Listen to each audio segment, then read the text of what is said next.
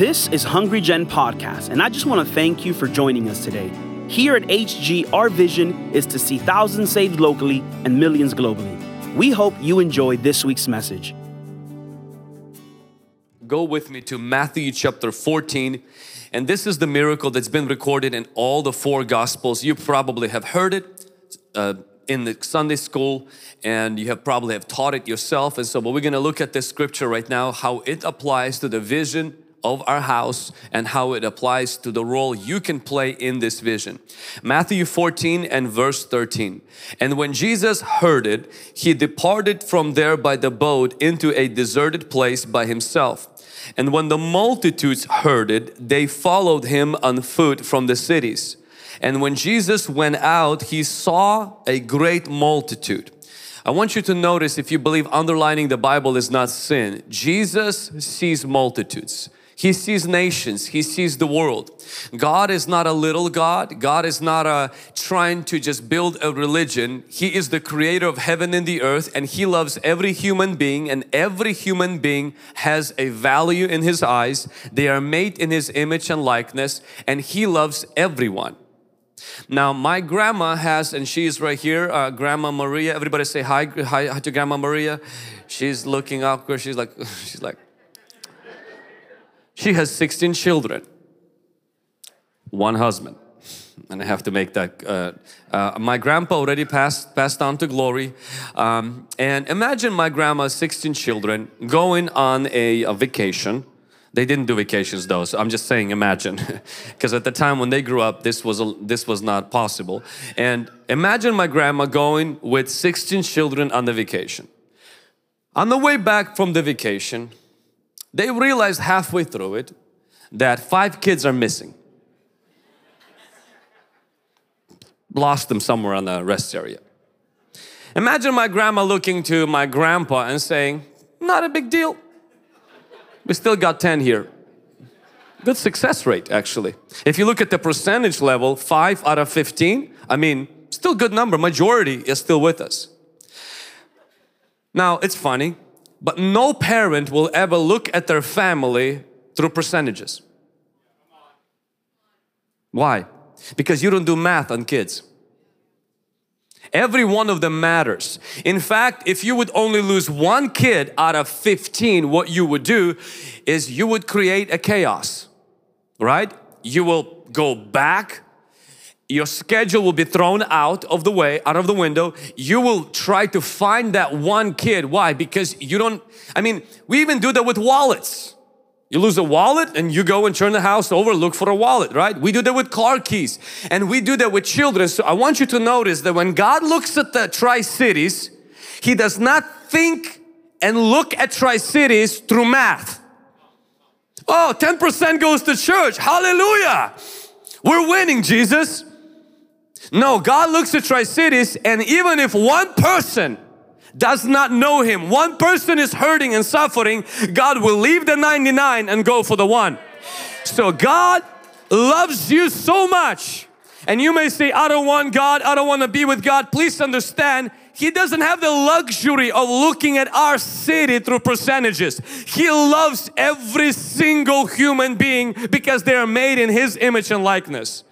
Every human being that is far from God today that lives in sin, please understand, I know we have advancement in technology. I know we have advancement in science. I know we have advancement. Our phones are smarter. Our cars are faster. Everything is better, but sin is still sin. Sin did not change to becoming less sinful. The devil has not stopped being less devil. Demons have not stopped tormenting people. Sickness still hurts people. Depression still hurts people. Addiction still destroys people, whether they are poor or rich, homeless or millionaires. Sin is still the same. Demons are still the same. And God is still the only solution and His Son, Jesus Christ. And therefore, when God looks at our generation, when He's looking at you right now, when He's looking at you right now, and hundreds and thousands of people, He is moved with compassion He's a Father. What you call in our community, oh, they're gay people, they're trans people, oh, they're just, they don't love God people, they, they don't want to do anything with God, they're rebels, they're heathens, they're deconstructed. See, we have the ability to label people. When you're a parent, you don't label kids. You hurt for them. You bleed for them. You suffer. And I want us today to not have a view of a Christian, but have a view of the Father toward our city. And not to think like disciples did. The Bible says Jesus had compassion on the multitudes. Jesus, why? Because that's exactly why the father and the mother would go back to whatever they left their child and look for one. That's exactly what you would do when you lose a wallet. That's exactly what you would do when you lose keys. You go and you look for that stuff. The shepherd leaves the 99 and goes for one. The Bible says he saw the multitudes. The scripture says he had compassion on the multitudes. And the thirdly, he said he healed the multitudes. Your therapist, your doctor, medication, they all have their limits. Only the Creator can fix what is broken. Only Jesus, what you heard today, He can deliver the captives. You can have a program on your computer that tries to control your urges, but only Jesus can help you be delivered from them. You can go to a psychiatrist to help you, you know, deal with your feelings, but only Jesus can help you to find forgiveness in spite of all of that. And maybe you're here today and, and, the, and the world can help you to manage your sin. Only Jesus delivers us from it. I want to challenge you today to let you know that Jesus is not outdated because advancement in technology, advancement in medicine and advancement in everything. I mean, the stuff that how how amazing that the stuff we have in our world today with cars and technology and science is incredible. None of it have come closer one degree to solve the sin problem. None of them. There's only one name that can do that and that is Jesus. You can have a fast car, you can have a smartphone and still be in need of Jesus Christ. Why? Because none of that can fix a problem of sin. And I want you to notice this, that Jesus heals the multitudes, He has compassion on the multitudes and He sees the multitudes. There's one more thing He cannot do without His disciples and that is He can't feed the multitudes without them. And so disciples come to Jesus with this brilliant idea. If we go to verse 15, we're gonna do a little bit Bible reading today. Verse 15 says, when it was evening, that means it's coming, it's getting late. When it was evening, his disciples came to him saying, this is a deserted place and the hour is already late. Send the multitudes away that they may go into the villages and buy themselves food. Great idea. Jesus, we're tired. Jesus, um, it's been enough. And this is Pasco. Our sanctuary fits 200 people. We can't do anything more. Send the multitudes away. Let's wait for the new building. So I want to speak just briefly into our church right now. We have to be very careful that we don't make our Kennewick building into an idol. By postponing revival until we move into Kennewick. We have to be very careful that we don't allow people, new people to come to know Jesus because we're waiting for the new Kennewick building to be finished. From now until next year Christmas, in this year and a half or two years, we can see thousands of new people being healed and delivered. Jesus is not in heaven and saying, oh, I'm gonna hold on with healing, I'm gonna hold on with deliverance, and I'm gonna hold on until you guys finish building. And many times we have this attitude, I'll be honest with you, I relate with disciples because I would be like saying, Jesus, we really can't do anything right now because we don't want to do like a fourth service. We're tired with three services, doing one more is just exhausting. Jesus also, there's no other place we can rent because we, we checked out Pasco High District and they're not available for us to use their facility. We went to Kennewick High School District, but you know, it's gonna be a nightmare with children's church and all of this stuff. So there's just, Jesus, we just need to, could you keep the people away from our church for the next two years until we get into a new building? But see, Jesus doesn't think like that. We have to understand is that that's how we think. Why? Because we love mediocrity. We love convenience. A guy was fishing one time, and every time that he caught a big fish, he put it back into the lake. A guy next to him was fishing, noticed that, so he had a question why do you do that? So he came up to him and he said, Listen, I've noticed you, you're fishing, but you're throwing all the big fish into the lake. What's the problem? He says, Oh, it's a very simple problem. At home, I have a small frying pan. So he's like, if the fish doesn't fit the frying pan, I have to put it back into the lake. And the guy's like, well, have you ever thought about buying a bigger frying pan? He's like, no, it's way too expensive. And that's how many of us are. We simply postpone what God wants to do to another season. Why? Because we have a small frying pan.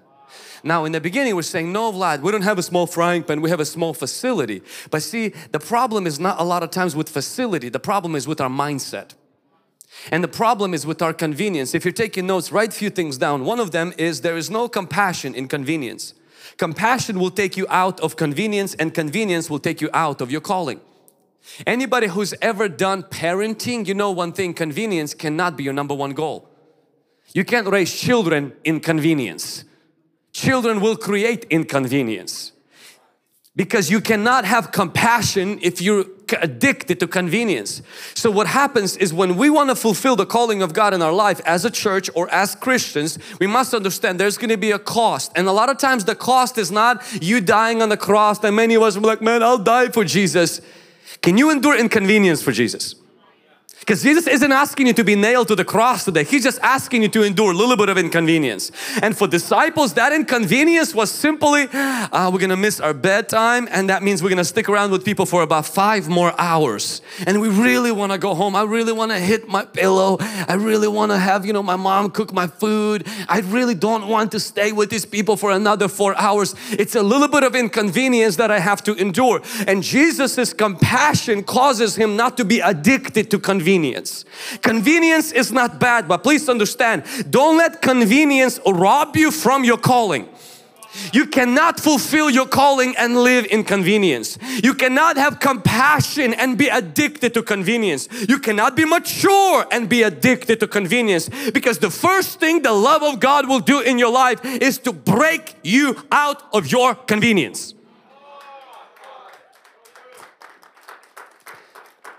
I don't want to park at the Seventh day Adventist church. Convenience issue. We don't want to have another service in the gym. I don't want to sit in the service and watch the guy on the screen. Convenience problem. It's interesting. I just got a testimony right here of a person who watched a video last week about homosexuality. He was a Christian, married to a gay man, going to church, watched the video, and God convicted him so much, he left this comment and then reached out to me personally and got divorced with his homosexual husband the next day. A video.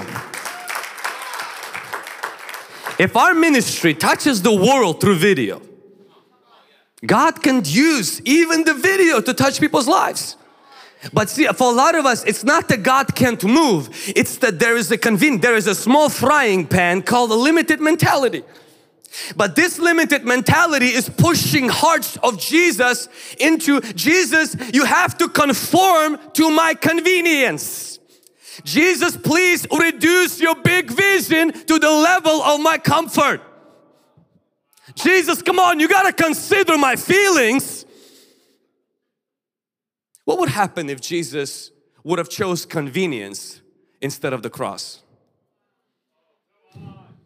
What would happen if instead of coming, becoming an embryo, growing in the womb of a Mary, being delivered and growing, learning to walk, the God who made feet learns to walk. The God who made the globe learns to sleep and, and do all of this stuff. What would happen if Jesus would say, that's not convenient? The cross, that's not convenient. I am so glad He didn't choose convenience. He chose my salvation. And therefore today, if I have to embrace a little bit of discomfort to express His compassion to a dying world, which means if I need to come in a little bit early, if I need to go a little bit later, if I need to give of my resources, I would do it with pleasure. Why? Because compassion cannot live in a heart addicted to convenience.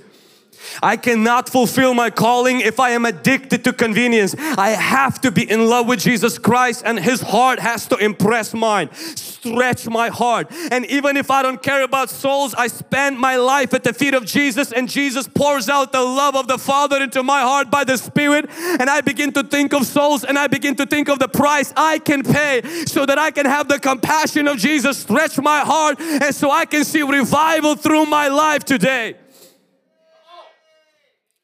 I'm preaching to myself. Can somebody say amen? Not to the part that I'm preaching to myself, but to the part about convenience. Convenience says there are many obstacles. Compassion says this is an opportunity. This is an opportunity. There is a loss, there is a cost of overcoming challenges that we have on our way. But, church, there's also a greater cost of a lost opportunity of seeing miracles, young people being raised, and us in a year and a half seeing hundreds of people going from darkness to light, going from sickness to healing, going from being demonized to being delivered. Pastors who left ministry, people who deconstructed from Christianity, finding their faith again because we refuse to be addicted to convenience. The big idea at the root of all of this exists this that what the church is the church is about you or is the church through you to the world? Because if the church is about me then it's about my convenience. But if the church is about his vision then I have to be willing if necessary lay my convenience at the altar and pick up his compassion for the world. So while we are going into a fourth service because right now we have no choice and we feel obligated to Jesus to live out His mission as a church in these last days to reach more people for Him. The other part, I have a feeling, I could be 100% wrong, so I'm just gonna say, what if the fourth service will also be the fifth service in the gym?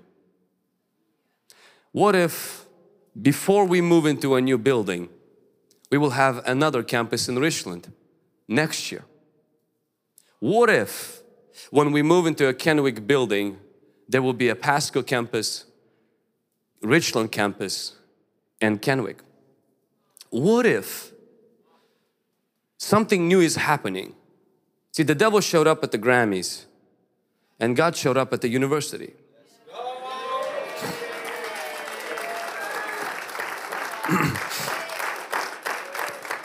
Woke garbage showed up at our movie theaters so did Jesus Revolution and come out in Jesus name next month. It's almost like God is saying, God is flexing His muscles and saying, I'm gonna raise faceless, nameless, I'm gonna raise young people, I'm gonna fill them with power and in this hour, in this day and age, they will make a difference. There's a lot of churches that have multi-campuses around the United States. But our church, I'm not saying we're better, we're just different. And there is a hunger for the move of the Holy Spirit, for deliverance, for the miracles, with Bible teaching, with discipleship that's around the world. We're meeting these people everywhere today. What if all this is a setup for launching a Bible college online for people to be discipled and open their homes like in the Bible for revival where these services that we have here will not only be streamed to a gymnasium somewhere in Richland but to somebody's home in California, somebody's home in Toronto, somebody's home in Texas and then these homes could become hubs and then they could become campuses. We were given prophetic words when we only had 20 of us here that churches will be started like popcorn. We laughed at that and we looked at that word like Sarah did when angel of God or the Lord says you will be pregnant. She said, that was funny. And God made her seed laughter. Isaac means laughter, but not in the mocking laughter, but in the laughter where this was impossible, but it became possible. What if God is setting us up and preparing and maybe we wouldn't think of these ideas ourselves but sometimes when God presents a problem He allows the problem to come in and there is no other solution except you have to explore something that is innovative something that is different and God says I can do a miracle with that. You thought this was an obstacle but actually it's an opportunity. You thought this was a limitation but actually it's an invitation for me to do something that I always wanted to do. I wanted you to get to your bottom so that I can get all the glory. Use your five loaves and two fish to multiply my power, my effectiveness, my glory and to touch the world. Amen. And so what begins to happen then is disciples say, of course, we don't want to do it. Jesus says, verse 16, they do not need to go away. You give them something to eat. And at one of those mornings, this is the verse that threw the bottom off of my feet. It wrecked me. Where I felt the Lord say, I'm not concerned with your building. I'm concerned for, with people. I will give the funds for the building, but that building is a tool. That building is not the goal. They do not need to go away. Meaning we can't tell people, honestly, forgive me for the language I'm gonna say, you guys can go to hell or come back until we get a new building. God doesn't want us to think like that. They do not need to go away. You find a solution. You find an answer. So God throws the challenge to us because a limitation is time for innovation. It's time for, it's an invitation. God is saying we can work together. I can figure out a solution. So what can we do? So there are three things I want to leave you with. Number one is I already have mentioned this, alluded to this earlier, is that our limitation is actually an invitation for God to do a miracle. And God can do this miracle if we submit this instead of make excuses. And maybe you're here today and you have limitation. You have lack of this, lack of that, not enough of this, not enough of this, not connected, not having enough resources. I don't have enough money. I, I, I, wasn't born on the right tracks. Whatever the excuse is. And that's what the excuse I said. Our sanctuary is too small.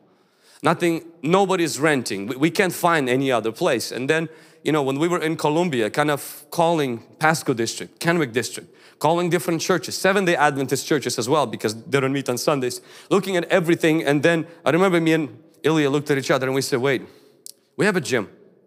It fits 200 people. Why don't we use it? I mean, it's not ideal, nor did five loaves and two fish was ideal, but it was enough for Jesus to do something. And when we started to pray and say, okay, what if this limitation is actually the Lord inviting us and say, think outside of the box?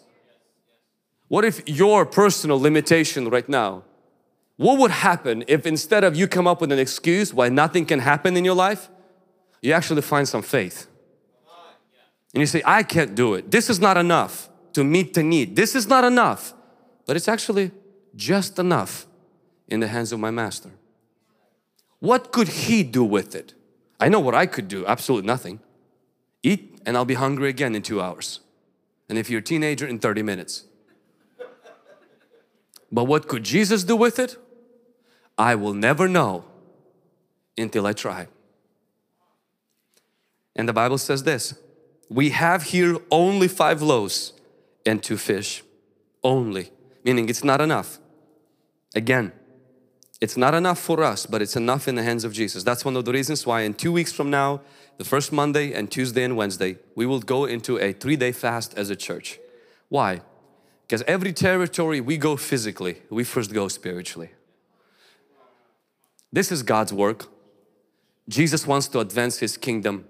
It's not about us, nor is this about these buildings. If God could use a university at Asbury, He can use our gymnasium. He can use this auditorium. He can use us. Can somebody say amen? The second thing I want you to notice is verse 18. Very short verse. Jesus says, bring them here to me. So the first thing I mentioned is that our limitation is an invitation for God to do a miracle. The second thing that I want to mention and that is stress does not produce supernatural. Surrender does. stressing over the fact that you have very little, complaining over the fact that God didn't give you enough, comparing your little with somebody else's, feeling inadequate, doesn't produce miracles. Tears don't produce miracles. But you know what produces miracles? Not complaining, but surrendering what you do have. 100% is not enough. But God isn't looking for a lot. Supernatural is God adding His super to your natural. And God never compares your natural with your neighbor's natural. He says, Yours is enough if you surrender it to me. The little that you have is enough if you give it to me.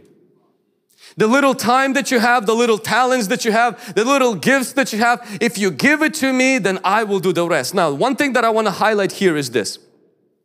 Jesus did not tell the boy, because in John chapter 6 it says it was the lad who had the five loaves and two fish, it wasn't the disciples.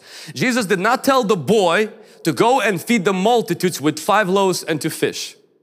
Jesus told the boy to give those loaves and fish to him. And he's the one that did the miracle. Something I want to highlight to people that are serving at the local church, people that are giving the local church, and people that are giving of their gifts and talents. It's important that you realize you are not serving people when you're serving people. You're pleasing God. Let me say that again. When you're serving people, you're pleasing God.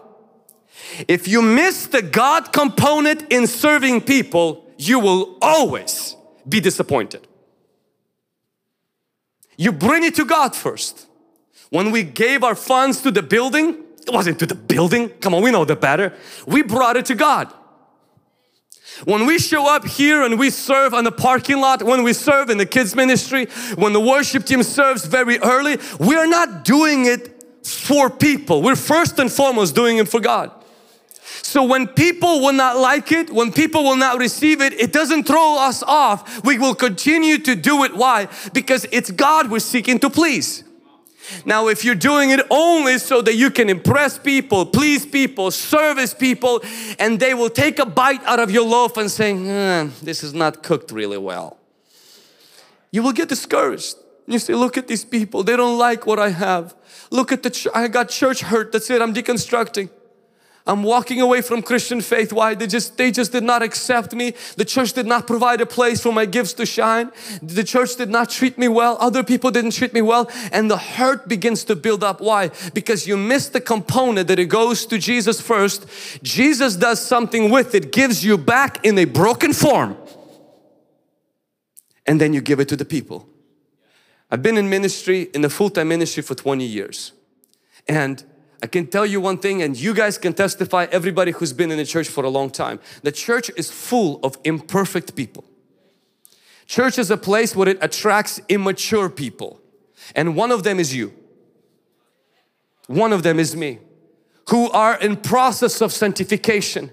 Church is full of people just like your family, crazy one, so is the church, just a larger one. Imagine your crazy family multiplied by a hundred. That's what church is bunch of crazy people. Now they look all nice on Instagram and they look all nice on Sunday morning. That's why some of you are afraid to go to a small group so they don't find that you're crazy. and some of you, you're afraid to go to a small group so that you don't find out who else is crazy. Because if you're crazy, doesn't like you're, they're crazy, we're gonna have a really a lot of crazy. But see, what keeps you grounded in the church is if you fix your eyes and giving your five loaves and two fish, not to Peter, not to John, not to Bartholomew, not to other disciples and not to the crowd, but you bring it to Jesus and say, Jesus, it's you I'm giving this to. Lord, I'm preaching to please you. Lord, I'm guiding cars in a parking lot to please you. Lord, I empty my bank account to please you for the building fund. Lord, I suffer for you. Lord, I'm doing this for you. Use me for the people, Lord, but it's you that I'm trying to please. When Jesus was dying on the cross, may I remind you, in the Garden of Gethsemane, He didn't say, Father, I can't wait to get beaten. Father, could we make this go faster? I can't wait to get whipped. No, he didn't say that. You know why? Because he didn't want to die. You know why He did? To please the Father. I don't believe that He did just because He absolutely loved to be beaten. He did it because He really wanted to honor and to fulfill His Father's request. So I want to challenge you. Sometimes ministry will get you to a Garden of Gethsemane where you honestly don't want to do it. Where your motivation fizzles out and the reason why it fizzles out is because the motive that fuels motivation is wrong. What is the motive? To be seen, to, to explore my gifts, to touch the world. All of that is great until you reach Garden of Gethsemane. All of that is great until the very people you're trying to please don't seem to appreciate, acknowledge and honor and the devil fills your mind with thoughts, drop it. It's not worth it. Do you know you're not even doing anything worthwhile. Nobody appreciates it. Nobody's rewarding it. But see if you keep going back on your knee and you're saying what Jesus did, Father it's not my will. But Lord, is that what you want me to do? If the answer is yes, I will gladly take the cross. I will gladly deny myself and I will walk after you, Jesus, serving the world for you, Lord. Amen. So, this vision that Jesus has, we have to look at what we have is enough for Jesus to use. Secondly, we bring it first to the Lord. You bring your gifts to the Lord. Some of you brought your gifts to the church, but you didn't bring them to God. You came to church and you want Vlad to notice you. And he did notice you, just there's nothing I can do. You have to bring it to God. But I want, I want him to notice it. No, you don't. Because it is God who will take the little that you have and He will break it. And He will sanctify it. And He will return you back that thing and then now it will begin to do miracles it will begin to change people's lives. Amen. And the last thing I want you to notice is that Jesus takes the bread, He multiplies it, gives it back to the disciples.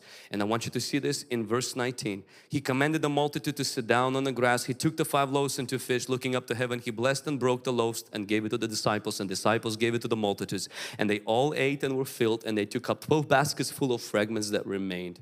Now those who have eaten were 5,000 men besides women and children. And the last thing that I want to share with you and that is this, is that God will increase what we have.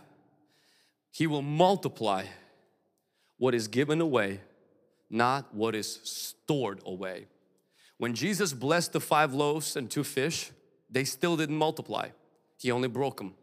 They only multiplied when the disciples gave those loaves away. You can be gifted and anointed, and you can be called by God, and that calling will not increase until you serve, give, exercise. For example, all of us have muscles. Some of us, they're buried under deep layer of tons of other substance that even fasting couldn't break through. You don't come to God and say, Lord, give me muscles. You typically go to the gym and you exercise the muscles that you have and they increase. When you receive the Holy Spirit, when you receive the baptism of the Holy Spirit, a lot of you already have received gifts you don't even know you have. They're just buried under the layer of excuses and laziness. They're buried under the layer ah, I don't have what it takes. Ah, I'm just not my body is not made like this. I'm just you know just just my body my body my body. And you keep blaming your body. But in reality if you're only seeing Cheetos and you don't see the gym don't blame your body. It's your choices same thing with spiritual exactly same thing with ministry and spiritual gifts people say exactly same thing ah, just God didn't give me enough gifts. I'm just, God didn't call me to be that. I just, you just, ah, just, but in reality, all of that is just bunch of excuses. If you're filled with the Holy Spirit, if you are speaking in other tongues, if you've been baptized in the Holy Spirit, you already have so much more in you than you realize. But the, it's like a muscle. You don't just come and say, Lord, give me more because it's, okay, pray for you. You got another prophecy. It's, like same thing as you saying, okay, I'm gonna subscribe to a fitness instructors and every night I will watch fitness videos. Therefore, I'm going to have bigger muscles by watching fitness videos. So you watch the first day, you watch 20 fitness videos. After that, you just feel worse about yourself. The second day, you're depressed. The third day, I am not wired to be fit. Because you don't become fit by watching videos. You become fit by exercising. You don't become powerful when God breaks the five loaves and says, look at you, have it. Yeah, I gave you five, you gave me 10, but because you broke it.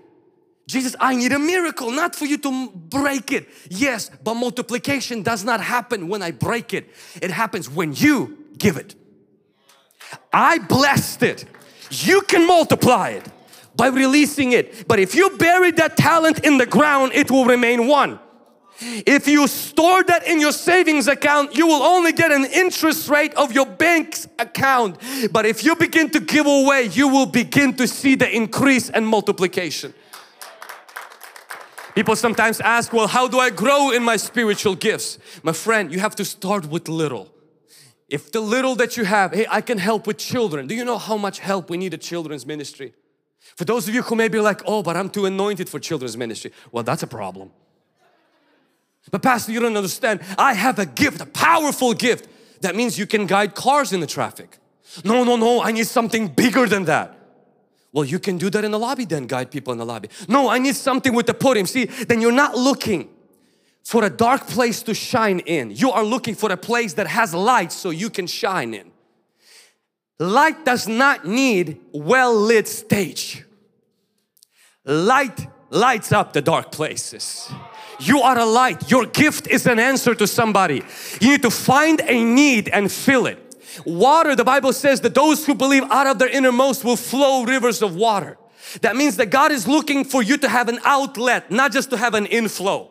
Many Christians have become bottles. They received from God, received from God. Jesus broke it, multiplied, blessed it and give it and they're not seeing any results because the water has to come out.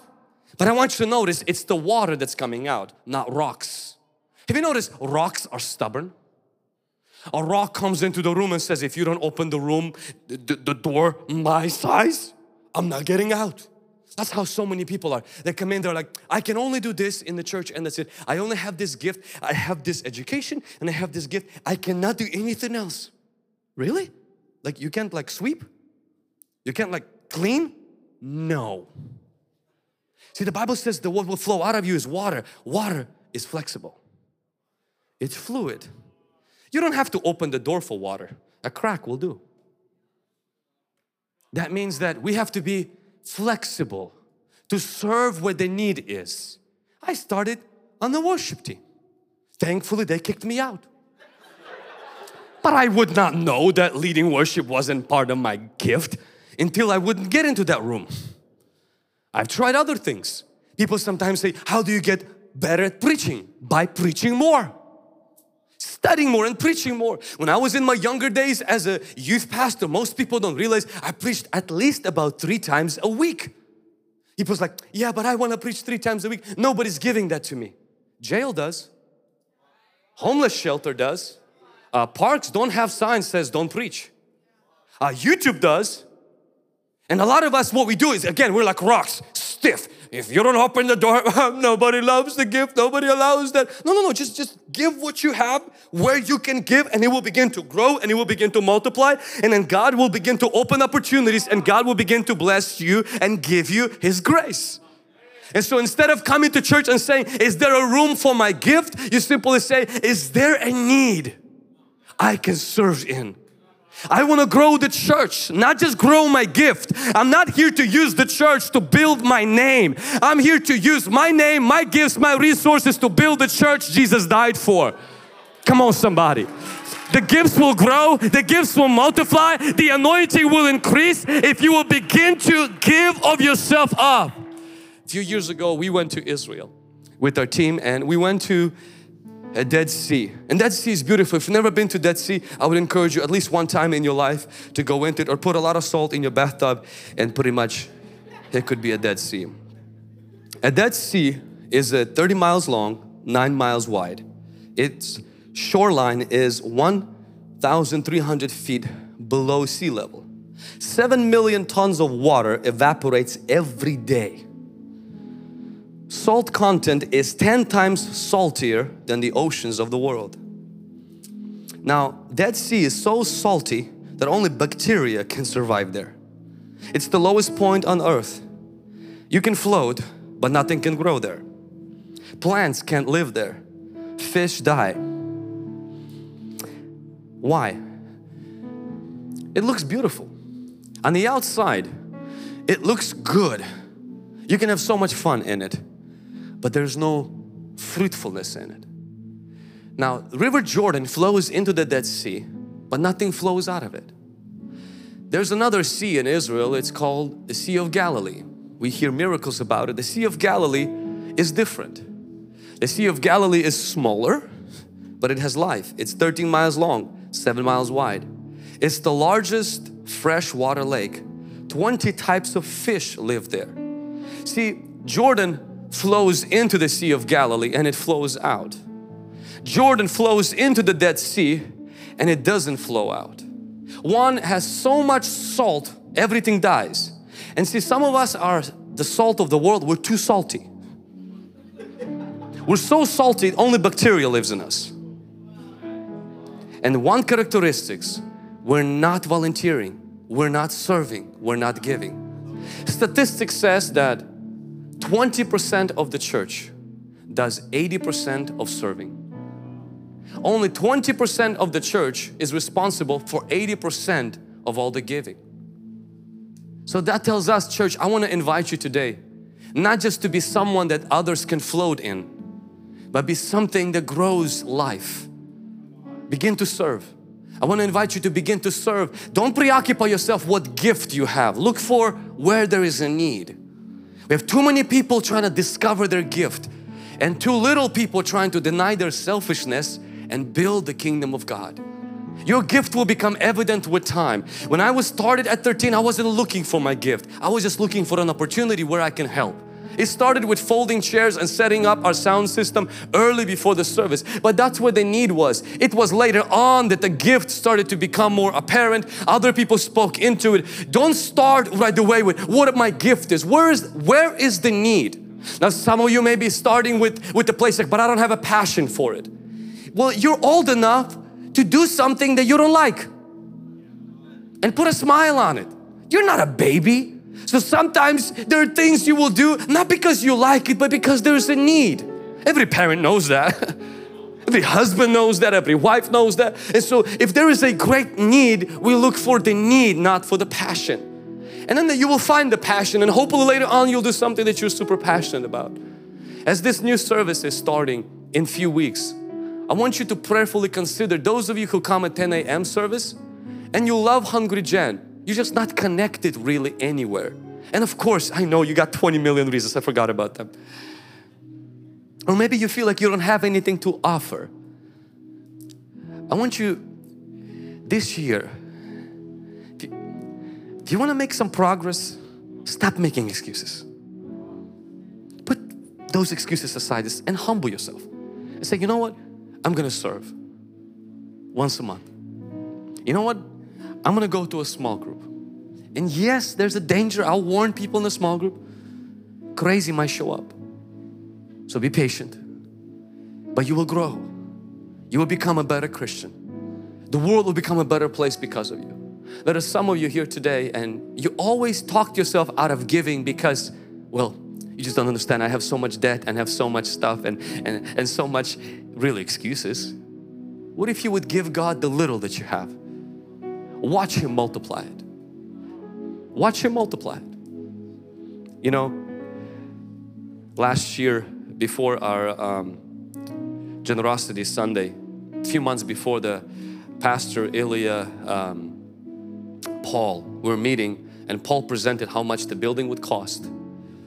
Gave me almost like a little heart attack and then we looked at how much money we raised last year for 11 months for the building, which was $137,000, but we needed 3.5. I felt, I felt sick to my stomach because I knew that, you know, we have a problem. So I went back home and I really felt that hopeless. What can we do? 3.5 million and we barely, we're not even scratching the surface and we don't want to go into this hyper mode of fundraising. I don't like that. This, we're a local church and I was like, God, people have given all they could. There's nothing we can do. God, you have a problem. And after I finished complaining, felt a still small voice asked this one question What do you have? I said, God, what does this have to do with me? You have a problem, God. And we don't talk about me. Isn't whatever I have is not enough plus. Okay, just, just FYI, it's not enough. He says, Yeah, it's not enough to pay for the building, but it's enough for you to obey me. And I can do something. And I said, God, it doesn't make sense in my head. If I give what I have, it still won't solve the problem. But God says, You're giving it to me, not to the building. And I remember when I presented to my wife, and you know, my wife first was also very hesitant as I was. And then I let it kind of marinate because you know the Holy Ghost kind of knows how to talk to people and stuff. And then a few months later, I remember my wife looked at me and she says, You know what? I think we have to take our five loaves compared with our need at the church, it's not enough.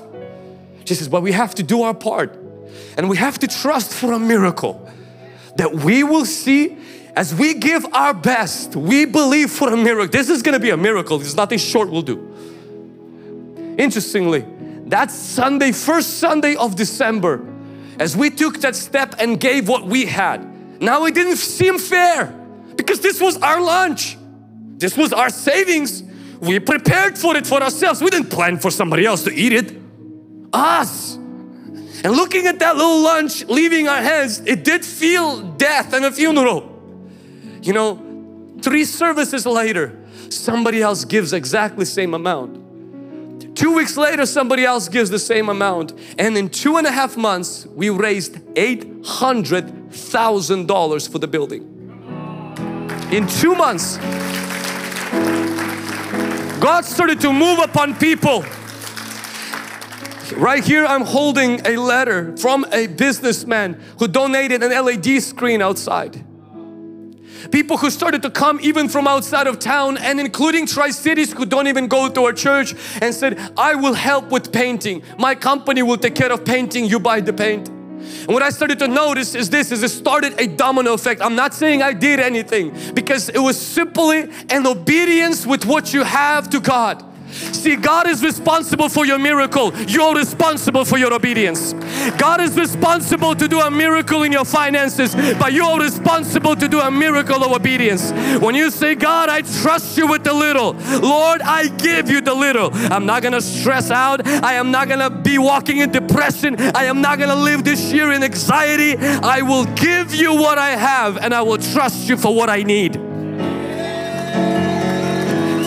I will give you what I have and I will trust you for what I need. Come on, somebody. This is a word for somebody. I will give you what I have and I will trust you for what I need. I will give you my children. I will give you my broken marriage. I will give you my broken past, Lord. I will trust you for the future.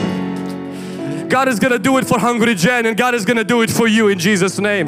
God is going to do it for you for those of you watching us on live stream because this is the year of miracles. This is the year where we take limits off of God. This is the year where God will open the floodgates of heaven. This is the year that we're going to see prodigals come back home. This is the year we'll see marriages being restored and addictions being broken. Sickness is being healed in Jesus mighty name.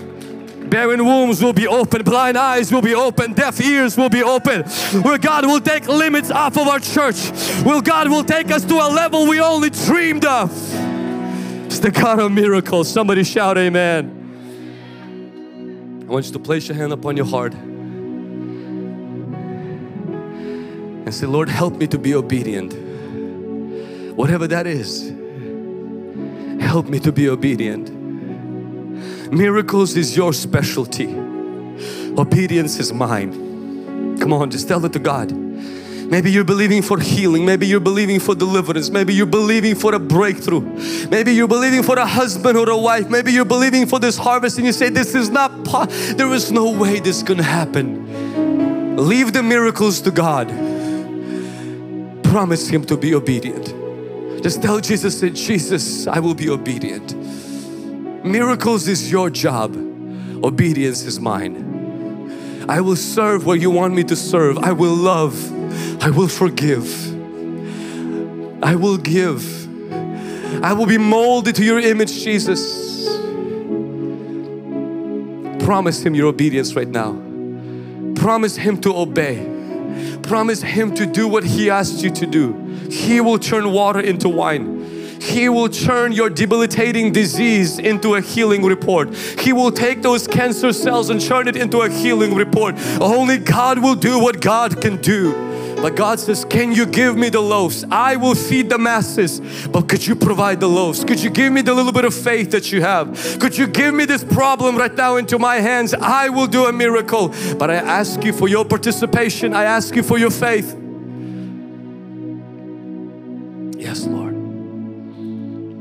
Every head bowed and every eye closed. If you're in this room today and you don't know Jesus Christ as your Lord and Savior, maybe you are a child of a Christian parents Maybe your grandpa was a pastor or your dad was a pastor, but you yourself don't know Jesus as your Lord and Savior. You know about Jesus, but you don't know Him personally. Maybe you've done stuff that you cannot forgive yourself and you don't need to forgive yourself. You need to first have forgiveness from God. And maybe you feel so guilty and you feel so unworthy of Jesus' love for you. And you coming to church today, it's just reminded you of everything that you have done wrong and everything that you should have done. Today Jesus is wanting to invite you to be forgiven of your sins and washed by His blood. Maybe you deconstructed and you went woke and you, you completely turned your back on Jesus and embraced the cultural version of Christianity and today you need to come back to Jesus because the culture didn't die on the cross for you, Jesus did. Thanks for listening to today's podcast. If you were blessed by this message, be sure to subscribe and send it to someone. And don't forget, you can always share it on your social stories. Stay connected with us on YouTube, Instagram, Facebook, and Twitter. For more information on internship, prayer line, conferences, and other resources, go to hungrygen.com. Remember, better is not good enough, the best is yet to come.